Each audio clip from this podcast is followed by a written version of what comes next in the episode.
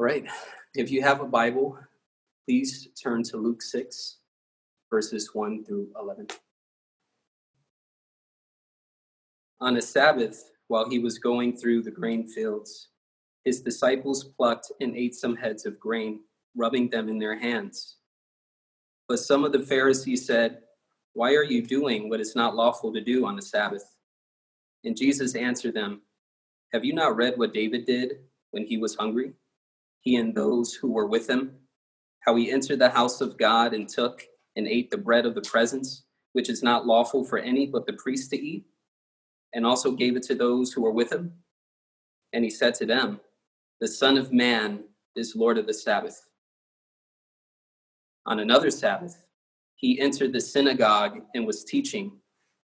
And a man was there whose right hand was withered. And the scribes and the Pharisees watched him to see whether he would heal on the Sabbath, so that they might find a reason to accuse him. But he knew their thoughts. And he said to the man with the withered hand, Come and stand here. And he rose and stood there. And Jesus said to them, I ask you, is it lawful on the Sabbath to do good or to do harm, to save life or to destroy it? And after looking around at them all, he said to him, Stretch out your hand. And he did so, and his hand was restored. But they were filled with fury and discussed with one another what they might do to Jesus. Thank you, Michael. All right. Well, we're going to jump right into the text, but I want to invite you to grab a physical Bible. I know you have access to one because you're home. So please grab one. This is going to be extremely important because we're going to go to a number of texts and we're going to look closely at this base text. And I think it's especially important with this challenge of digital distance. And instead of just kind of being a, sorry to use this bad word, but a consumer and just sitting and passively hearing me talk at you, let's open God's word together and see what he has to say to us. Because this is the source. This is the this is the main attraction and ultimately this is just pointing jesus right? Like i'm not the main attraction. Like i don't I, I only have limited wisdom. I only know like less than one i have less than 1% understanding of the entire universe of everything there is need to know right? But this this is what we want. So please grab a bible. I'll still be here when you come back all right? So to, let's jump right in. So for most of my life if you know me people have called me driven. And there's a few people here in the this empty room and they snicker because that's kind of a word that people would describe me if they've known me over the years. The thing about the word driven, it's a positive term often, but it's also kind of a tricky word. When you think about it, if you're driven, then that means something or someone is driving you. You're in the passive, something is moving you. And for many years, I was kind of in like a cruise mode, being driven by selfish ambition, driven by a desire for acceptance, affirmation. I wanted to prove myself. I had a chip on my shoulder. And after I became a Christian, that same kind of mindset needed to be rooted out by God. And somewhere around about 10 years ago, I started to have a, um, a fresh encounter with the gospel and understanding that I don't need to prove anything anymore. I don't need to be good enough because Jesus was good enough for me. And so for the last 10 years, God has been steadily deconstructing this kind of mindset I had. I was told early on that there were good Christians. Oh, he's a good Christian. What? Who, that's a weird thing to say.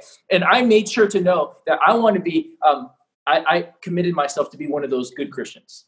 And, and so God has been teaching me on how to let Jesus be good enough for me. And maybe you're like me you struggle feeling like you're not enough. I remember even talking to a guy in, Bi- in Bible college. We were talking about like com- com- confronting sin or rebuking, and he said, "Sam, the reason why I can't hear anybody t- telling me about any of my sin because I already feel terrible. I already feel like I'm never good enough. I already feel like God's already displeased with me. So I can't hear one more thing. I'm already failing enough. And maybe you feel like that guy. Uh, you're sick and tired of not being good enough, constantly under a burden and feeling um, like one hymn famously said, under God's righteous frown. Frown. You feel his frown over you. You don't pray enough. You don't read enough. You don't do good enough. You don't evangelize enough. So if that's you, and I, I would suspect a lot of you feel this way because I felt this way, that I have great news for you. the text that we have today has good news for you today. Now, it is a challenging text. This week, I, I was talking to Pastor Ross, and he said that it was the hardest, he thinks it's the hardest passage we have tackled thus far in Luke. So I felt really good about that because I feel great about this text, but it's been, it's been very hard as I labored over what God is trying to, the heartbeat behind this text and what he has for our specific community. So, again, grab a Bible and look on with me. We're in Luke chapter 6, verse 1 through 11. But first, we always got to go to the context. Go to Luke chapter 4, verse 18. This is a passage we've been going over again and again. And it's kind of like a theme passage. Jesus is making this huge spiritual and political statement, and he's fulfilling everything he announces here. He's a guy who follows up with what he says he will do. Let's just look at one part. It says, The Spirit of the Lord is upon me because he has anointed me to proclaim good news or gospel to the poor. He has sent me to proclaim liberty to the captives. Okay, we're going to focus on this term liberty to the captives. There's lots of other things here if you want to quickly look at your Bible, and Jesus fulfills all of them. He not only says it, but he says, Hey, let me show you that I can do what I say I will do, unlike many of our politicians of this day, as I've said many times before. He has set people free physically. He has set people free where they can now see. He has set people free spiritually, socially, and now he's going to liberate people who are under the oppression of the law.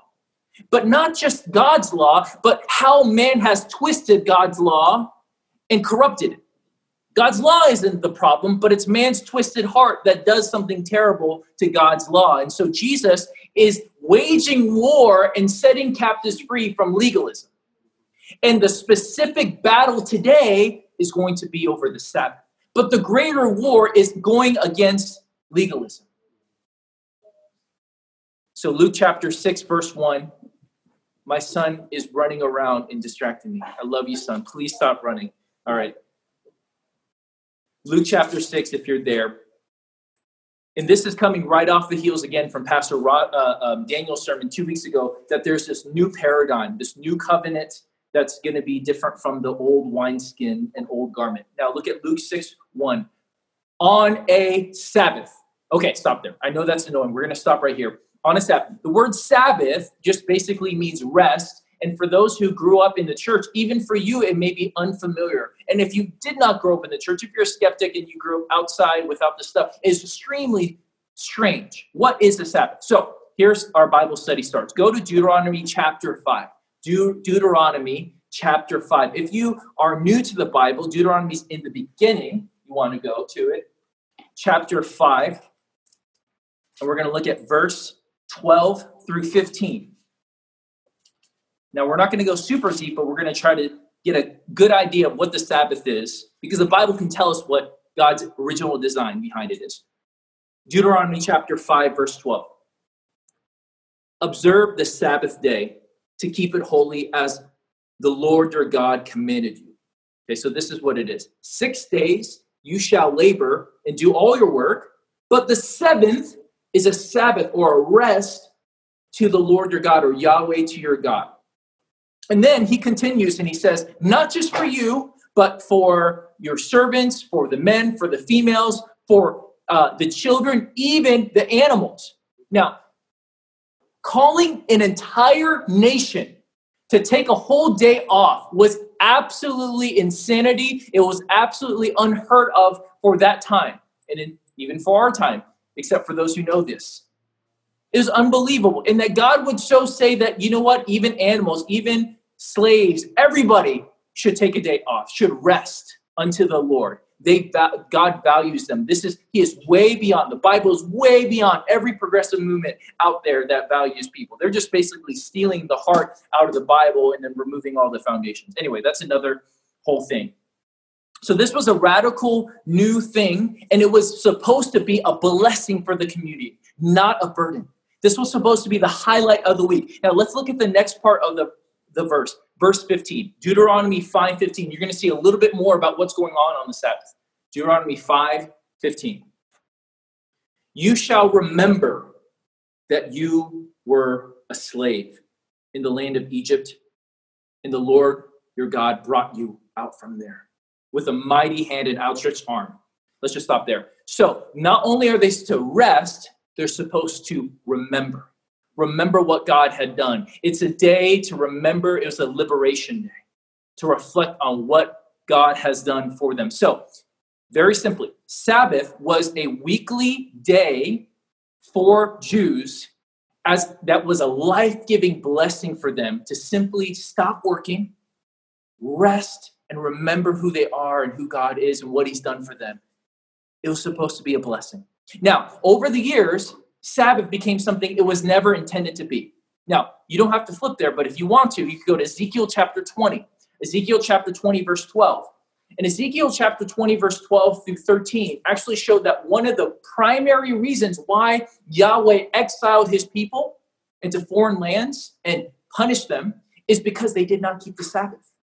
They actually profaned the Sabbath and they twisted it in a very unhealthy way. Now, the Sabbath was extremely important for the people. It was a covenant sign, and it was one of the litmus tests that if they were keeping the Sabbath faithfully, they were taking care of so many other things. It was a domino habit. What a domino habit is something that when you do it well, it actually dominoes into all these other blessings and areas of your life. You miss that piece, and then all of a sudden, all these other areas start to fall apart. And so imagine every week, one day a week, you're stopping from working, you're remembering who you are, you're remembering what God has done for you.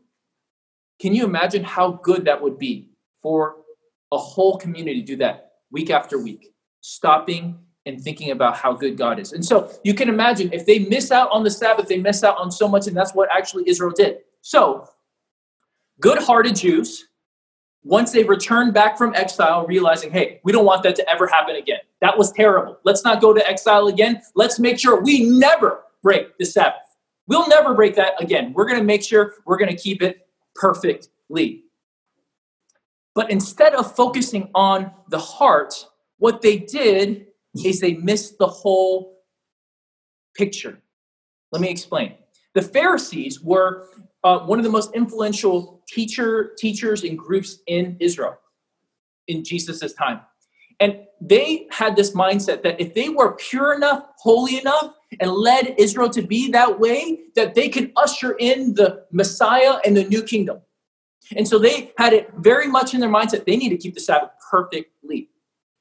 And so, in their attempt to perfectly keep the Sabbath, they started to create the laws around the Sabbath to make sure they would never even come close to breaking. it. If the if the Bible says simply that you got to stop and rest and remember, let's just make sure we we add a couple extra hedges to make sure we don't even come close to that. So some people call this hedging. Let me give you an example. Let's say you struggle um, with looking at porn, which is a terrible thing to do for a million reasons, right? And it's directly breaking uh, a command to not lust upon another person. Now, let's say you say, okay, I want to make sure I never look at porn again. I am going to create a rule for myself that I will never, ever use another electronic device ever again in my life. Now, if you did that, you could almost guarantee you would never look at porn again. Probably. However, what would be very dangerous is then you would then go on this crusade to make sure that no one else could ever look at a, another device again. Because if they do, then they can fall into pornography also.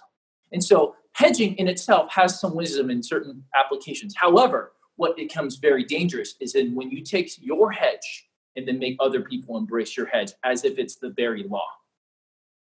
They took the principle and the heart, and instead of focusing on the principle and the heart, they focused on the laws around to make sure you don't even have to deal with your heart. And that's what happened with the Sabbath. And so by the time Jesus came onto the scene, the Sabbath became almost unrecognizable. Here are some hedges, some man made traditions that became laws to them that they created. Okay, fires could not be lit, fires could not be put out. You could only walk a certain distance from your house. You couldn't take a bath because if you took a bath and water splashed off of you onto the ground, then you would be accused of cleaning the ground. Women, women couldn't look into their crude mirrors um, or, and put on any jewelry. If you were to find a white hair on your head, you would have to wait until the Sabbath is over if you wanted to pluck it out. They had about 39 prohibitions of what was forbidden, what kind of work would be forbidden on the Sabbath. Sounds like a fun day, huh? Sounds like a restful day, huh? It was supposed to be the highlight of the week, but it became something that most Jews dreaded every week because there was just so many prohibitions beyond it. They could never keep it, so they're always failing, and they always felt like they could never truly rest and remember God. And so eventually these traditions became like law, became as important as the original commandment. And based on how well you performed and fulfilled this, you could often get a sense of social acceptance. And maybe subtly you start believing that you're more approved, more accepted, and more loved by God because you kept these man made traditions better than others. They focus on the outward appearance and not on the heart. Now, so let's go back to our passage. That was a long foray into Sabbath, but hopefully that was helpful because you got to understand what Jesus is walking into when we look at Luke 6. Okay, so Luke 6, 1 to 2. On a Sabbath, while he was going through the grain fields, his disciples plucked and ate some heads of grain, rubbing them in their hands. But some of the Pharisees said, Why are you doing what is not lawful to do on the Sabbath? Now, something to be really clear is if you want to flip quickly, Deuteronomy chapter 23, verse 25, or you can make that note if you're taking notes, Deuteronomy 23, 25. It was a provision that Yahweh graciously gave for their for strangers to come through and grab um, the edges of fields so that they can nourish themselves when they're hungry. However, the stalker Pharisees, I guess that's the only way they know this is going on. They're, they're stalking them in the fields, have a problem with this because they're doing this on the Sabbath. If they did it any other day, it'd be fine, but not today on the Sabbath. Now, I want to trace a sub theme throughout this whole sermon of the different characteristics of a Pharisee. I think it's important for us to all take note because easily when we talk about Pharisees, we're like, oh, those Pharisees are so terrible. And in fact, if you look at the passage of, on Pharisees very carefully, you know who they remind me of? They remind me of me, and they remind me of you, those who I know well enough. And so take careful note of how we can see some of the heart of the Pharisees still at lie, alive inside of us. So here's the first you might be a Pharisee. You might be a Pharisee when you are stalking people just to catch them to do something wrong. The Pharisees already are looking suspiciously at Jesus because remember, just even the previous chapter, he's accepting Levi, one of the most hated people, the traitor of Israel, into his company of followers. And so they're already thinking, well, if Jesus is about purity, he's like, he totally misses it. He can't be the Messiah if he's going to accept someone like Levi, Levi and, and, and have this scandalous banquet with all these people. And so they're already looking at him. And now everything that Jesus does is done through the lens of he's not the Messiah and he's an impostor and they're looking for what's wrong in his life rather with rather than having charity. Now notice what the pharisees accused them of doing. What does it say in the passage? What is unlawful? What is unlawful? They do not say hey did you know that some rabbis say it's not good to do that or i there's some traditions about that they say that's the law they've now taken a tradition a hedge and made it law they can't do that don't you know that? See, Leon Morris, he's a helpful uh, biblical scholar, and he, he kind of explained that they understood that um, anytime they picked it, they were reaping. When they rubbed it in their hands to separate the wheat from the chaff, they considered that threshing and winnowing. And anytime they ate it, it was they were guilty of preparing food. So for every mouthful, the disciples were violating at least the law four different ways. Insanity, isn't it? So the, the Pharisees are are absolutely wrong about this. The disciples are not breaking the law at all, but merely the Pharisees' traditions. So here's the other you might be a Pharisee.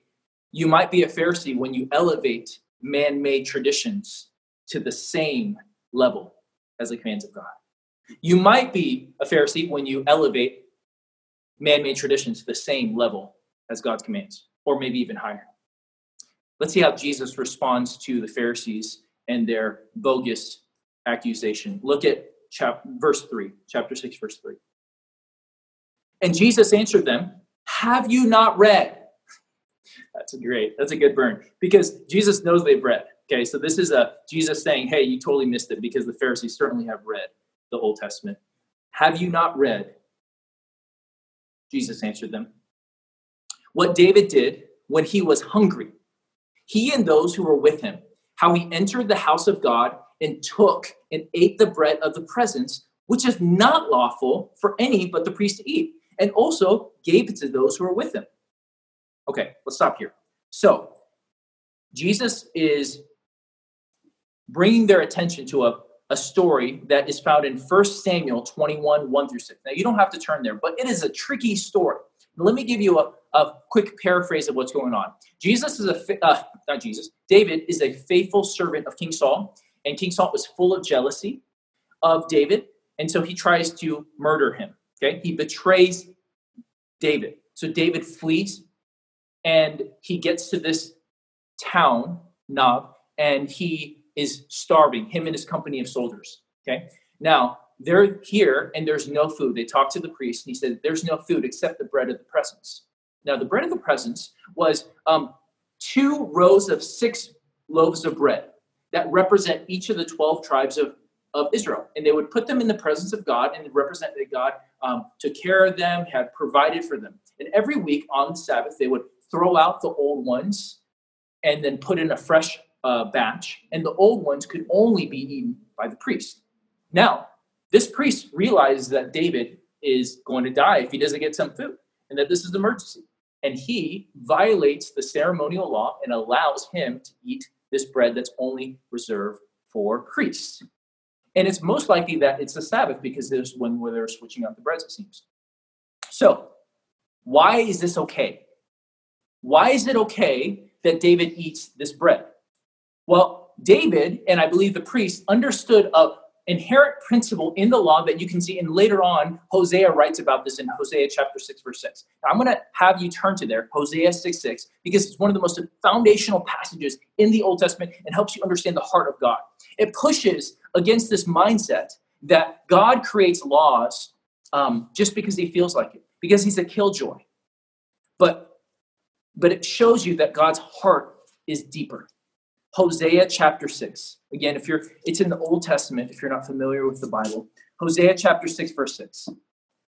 For I desire steadfast love and not sacrifice, the knowledge of God rather than burnt offerings. And so God is saying very clearly that his heart behind everything is love. His heart is love.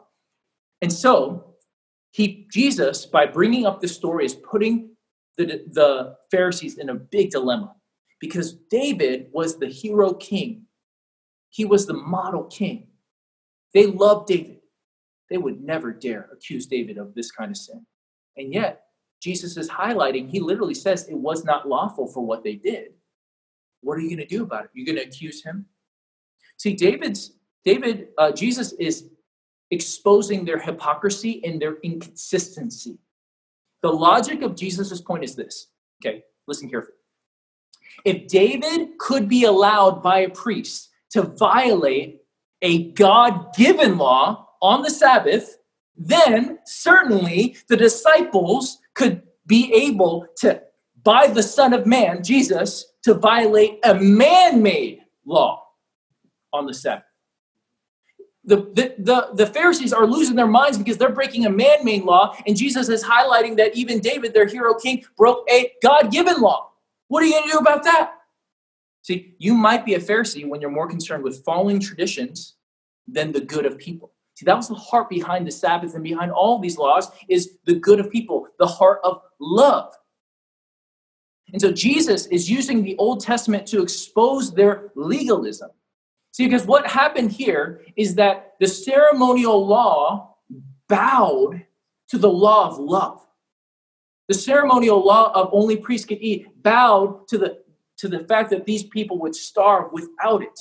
Jesus understands that here, so did David, so did the priests, but the Pharisees don't get that. And so look at Jesus' final statement in this setting, in this first scene, verse 5. And he said to them, The Son of Man is Lord of the Sabbath. Now, he's been using the Old Testament law to expose the Pharisees.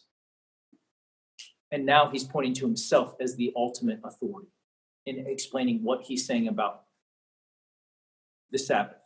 He's not merely saying, hey, you know, there's one rabbi who said this, and, and, and you know, that one passage said that. He said, listen, I'm the Lord of the stinking Sabbath. I can do whatever I want, and I totally understand the heart of it, and you totally miss the heart of it. I don't even think you've read it before. You're missing it so bad. And if you look at chapter 5, verse 24, just look over to the left. 5, verse 24, he says this But that you may know that the Son of Man has authority on earth to forgive sins. This, this term Son of Man is first appears in 5, verse 24, and he's showing over and over again right now that the Son of Man has authority over the Sabbath, which means he's the creator, and he also has authority over forgiveness of sins. Who alone has authority over the Sabbath and authority over forgiveness of sins? God alone. And he's kind of blinking headlights right here for them. Hey, hey, I'm the Messiah you've been searching for. I'm the one you've been longing and looking for. Pastor Ross talked about Daniel 7 and how that's a significant passage, and we're not going to go there for sake of time. But the Son of Man, that's the most important passage to understand the Son of Man. And one of the biggest things you see is that he has authority, he's divine, he's going to reign forever, his kingdom will have no end, and all peoples will worship him. Jesus is not just saying, Hey, you know, I'm a smart guy, I'm a clever guy. No, he's saying, I am, I am God, I'm the creator. I can tell you what the Sabbath is all about. Let me help you understand the heart of it. And for those who have ears to hear, they would see that. And if you could even have even better ears to hear, you would understand he's also saying, I'm the one who you're looking for for rest. I'm the one your, your heart's searching for for rest. Now, I want to do a quick little thing with you. If you actually look at this passage in 1 Samuel 21 that Jesus is referring to, there's so many connections to who Jesus is. It's dripping with connections that Jesus is the son of David that they've been longing for. Think about this. Let me just rapid fire. It's just really out there if you think about it. Jesus is from the line of David. David goes into the house of God. Jesus later is identified that he is the ultimate house of God. Jesus is the high priest. He doesn't need a priest to give him bread because he is the great high priest. They eat the bread of the presence. Jesus will be later identified in John that he is the bread of life and he's born from Bethlehem, house of bread. Uh, it also, bread of presence. Think about the word presence. Jesus is Emmanuel, God with us, God's presence with us. David takes the bread and passes it with those with him. Who else does that? At the Passover feast, the Last Supper, Jesus has this bread and he passes those with him. David is betrayed by his father in law, Saul. Jesus is betrayed by one of his closest friends. Yeah, cool. This is just dripping. It's just so many connections. The Bible is not just random. God has a divine story He is writing, and there's connections, echoes everywhere. You might be a Pharisee when you love the rules more than the ruler. And Jesus is giving them a flashing light that He is the one they've been searching for, and yet they want their rules more than the ruler. Now, Jesus is going to further reverse the Sabbath back to blessing from burden. And we're going to go look at verse 6. 6. We're going to pick up the pace. Luke 6. So, this is another Sabbath. Jesus is going to further deconstruct their mindset and show them that it's a blessing, not a burden. On another Sabbath, he entered the synagogue and was teaching, and a man was there whose right hand was withered. And the scribes and the Pharisees watched him to see whether he would heal on the Sabbath, so that they might find a reason to accuse him. Now, this is a small town, most likely. And even if it was a little larger town, this is the one that was a close knit community. They knew who this guy was. They knew how this guy suffered. And it being his right dominant hand, most likely, meant that this significantly hindered this guy's ability to live well, have a, a decent quality of life. Now, here's the thing the traditions for the Jews at this time, not a command, but a tradition, was that you could heal someone on the Sabbath only if it was saving their physical life. You could help deliver a child. They eventually made that concession, like, oh, we're a little too, we're going too far. Let's at least make that, right? And so they gave that con- concession. And so the Pharisees know this, Jesus knows this, and they know Jesus well enough. They're starting to learn that, listen, this guy has power. You can't understand it. And this guy cares about people, especially the people that nobody cares about. And so they're looking to see if they can catch him breaking this commandment. You might be a Pharisee if you only care if someone is helped the way you want them to be helped under your conditions. Now, Jesus has a big issue with their whole paradigm that they're walking in of this old wineskin, this legalistic mindset, this, this burden, this yoke of teaching. And instead of tiptoeing around it and saying, you know what, let me just heal him tomorrow because that's going to cause no fuss, he goes directly at their throats. He calls the man to stand in front of everyone. He looks them down and calls them out with this question. See, he cares deeply about going at, at the neck, the throat of legalism, because he knows how damning legalism is. It's more dangerous than licentiousness, which is basically this idea of having free license to do whatever you want. Because licentiousness, everyone can tell it has destructive effect, effects. It's very obvious pretty quickly. But legalism is sneaky. Let me show you the heart of legalism. Let me take you to another passage real quick in Luke, Luke 18. Luke chapter 18. Jesus is talking about a, Pharisee, uh, a parable about a Pharisee and a tax collector. He loves pitting Pharisees and tax collectors against each other. And they're going up to the temple. And let me just read one verse, and then we'll go back to Luke 6. He also told this parable to some, listen, this is the heart of legalism, who trusted in themselves that they were righteous and treated others with contempt. So there's a self trust and believing you're self righteous, and then simultaneously looking down on others who don't measure up like you. Jesus knew how wicked this was and how much this was destroying his people, and so he is going straight at them. So look at what he does in verse 8. We're back in Luke chapter 6, verse 8. But he knew their thoughts. Isn't that awesome?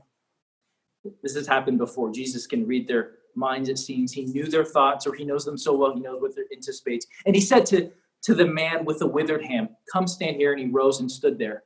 And Jesus said to them, He just asked them the most obvious question, the most easy to answer question, and stumps them. I ask you, is it lawful, there's that word lawful, lawful on the Sabbath to do good or to do harm, to save life or destroy it? He's basically asking them a question that they cannot answer. They know the answer. Of course, everyone in the synagogue is like, of course it's to do good, not to do harm. But they can't answer that because if they do, then they're going to contradict themselves for their very attitudes that they have. So Jesus sets them up and exposes them. He shows them the heart of the law. The Sabbath was supposed to be a blessing, not a burden. It's not as much of what you can't do, but what you can do and it's supposed to be the good for the people. And so what he what he does is he says, "Hey, stretch out your hand."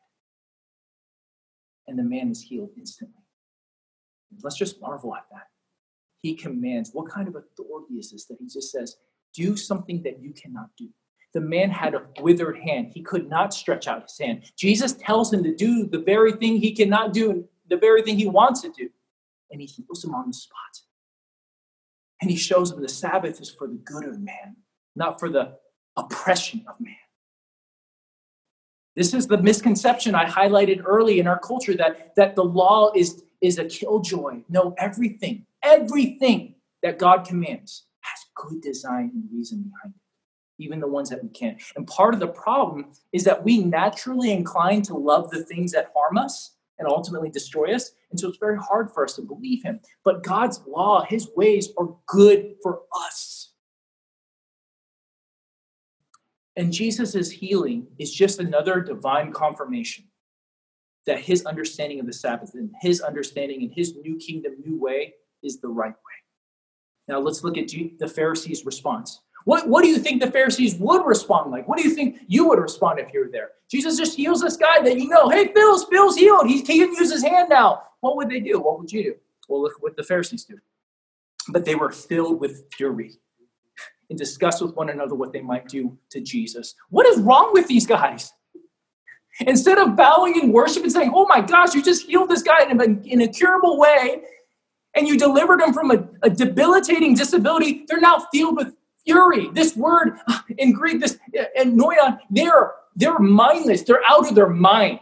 It's like they just lost. They cannot even handle it. And then Matthew, the, uh, a parallel gospel account, says that they started plotting his his to destroy him. Man, it's the hypocrisy is crazy. You can you can't pluck grain and you can't heal someone on the Sabbath, but you can apparently plot someone's murder. See, Pharisees are great at inconsistent, inconsistently highlighting the laws that fit them and totally just disregarding other ones. like murder. See, the Pharisees are being exposed right now. Their whole power system and their whole paradigm is being dismantled before their eyes publicly, and so they are raging. You might be a Pharisee when you will do whatever you can to maintain your power and your beliefs. They don't want the Messiah, they want their power and they want their way. And sometimes we think, hey, God, if you would just do a miracle, I would believe. Is that really the case? Because throughout scripture, and especially this case, you see miracles don't necessarily change hearts. The heart still wants its own autonomy and own lordship. You might be a Pharisee when you are filled with rage when people expose your hypocrisy. Now, let's bring this home. How should we now live in light of this? Obviously, the question is should Christians, new covenant Christians with this new paradigm, keep the Sabbath? I did preach a sermon about a month, uh, a year ago exactly, on the Sabbath. You can find it on our website. It's called um, 24 6 A Way to a Vibrant Life. I'm not going to give you my solutions or my teaching right now on that because there's just too, too little time to properly unpack the Christian's relationship with Old Covenant law. But if you need a refresher or you want to go to it for the first time, I recommend it because it, it is a key to understanding how to flourish in Christ. Now, let me just address those who are weary. Because the actual practice of the Sabbath was not the main battle. Remember, the great war is against legalism. And so Sabbath is just the battle today. It's he's against Jesus is against perverting God's good and holy law and making God's way a burden rather than a blessing, a way to earn rather than a way to live and thrive. Let's go back to the heart of what he's trying to accomplish. So, like I said in the beginning, are you tired of not reading enough, missing devotions, not giving enough, evangelizing enough, praying enough, killing sin enough, not loving enough? Or perhaps, in a more general sense, you're not growing enough, you're not working enough, earning enough, accomplishing enough, advancing enough, traveling enough, experiencing enough. And even if you can do enough, there's always tomorrow and tomorrow and tomorrow. And there's never enough. If you've lived your life for any number of years, you know that it's never enough. Cue song from The Greatest Showman.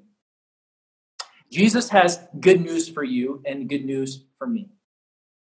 Jesus wants to set us free from the bondage of sin and also free from the bondage of never being enough, never doing enough, not completely fulfilling the law perfectly.